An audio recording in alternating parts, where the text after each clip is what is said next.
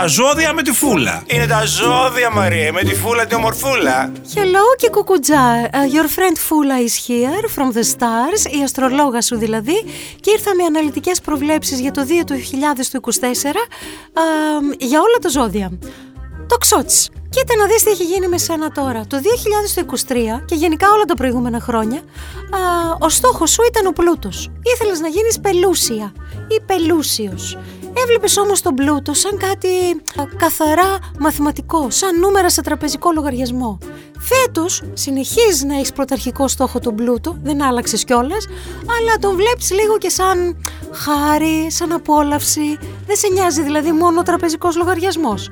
Αυτό θα σε βοηθήσει, αλλά από το Σεπτέμβρη και μετά να κάνεις κάποιες κινήσεις στα επαγγελματικά και να αποκτήσεις έξτρα πλούτο. Γιατί θα τον αποκτήσεις. Τι θα τον κάνεις είναι αλλονού παπά Ευαγγέλιο. Στα ερωτικά ε, τι έχεις Γιάννη, τι είχα πάντα, κάτι ανθρώπους που έχεις ημιδεσμευμένους, Φέτος ίσως είναι η χρονιά να τους δεσμεύσεις και να δεσμευτείς κι εσύ. Γιατί το πρόβλημά σου το μεγαλύτερο είναι που δεν θες να δεσμευτείς με τίποτα. Μόνο με τα λεφτά. Δεν είναι καλό αυτό. Εγώ καιρός. Επιτυχία, ανάπτυξη και εκπλήρωση στόχων. Αυτή θα είναι η νέα σου χρονιά. Θέλω να δείξεις αποφασιστικότητα. Θέλω να δείξεις δυναμικότητα. Θέλω να έχεις το μυαλό σου ανοιχτό. Γιατί τα μυαλά και τα λεξίπτωτα λειτουργούν καλά μόνο όταν είναι ανοιχτά. Τα είχε πει και η Μαρίνα η κοντουρά του. Αν θυμάμαι καλά.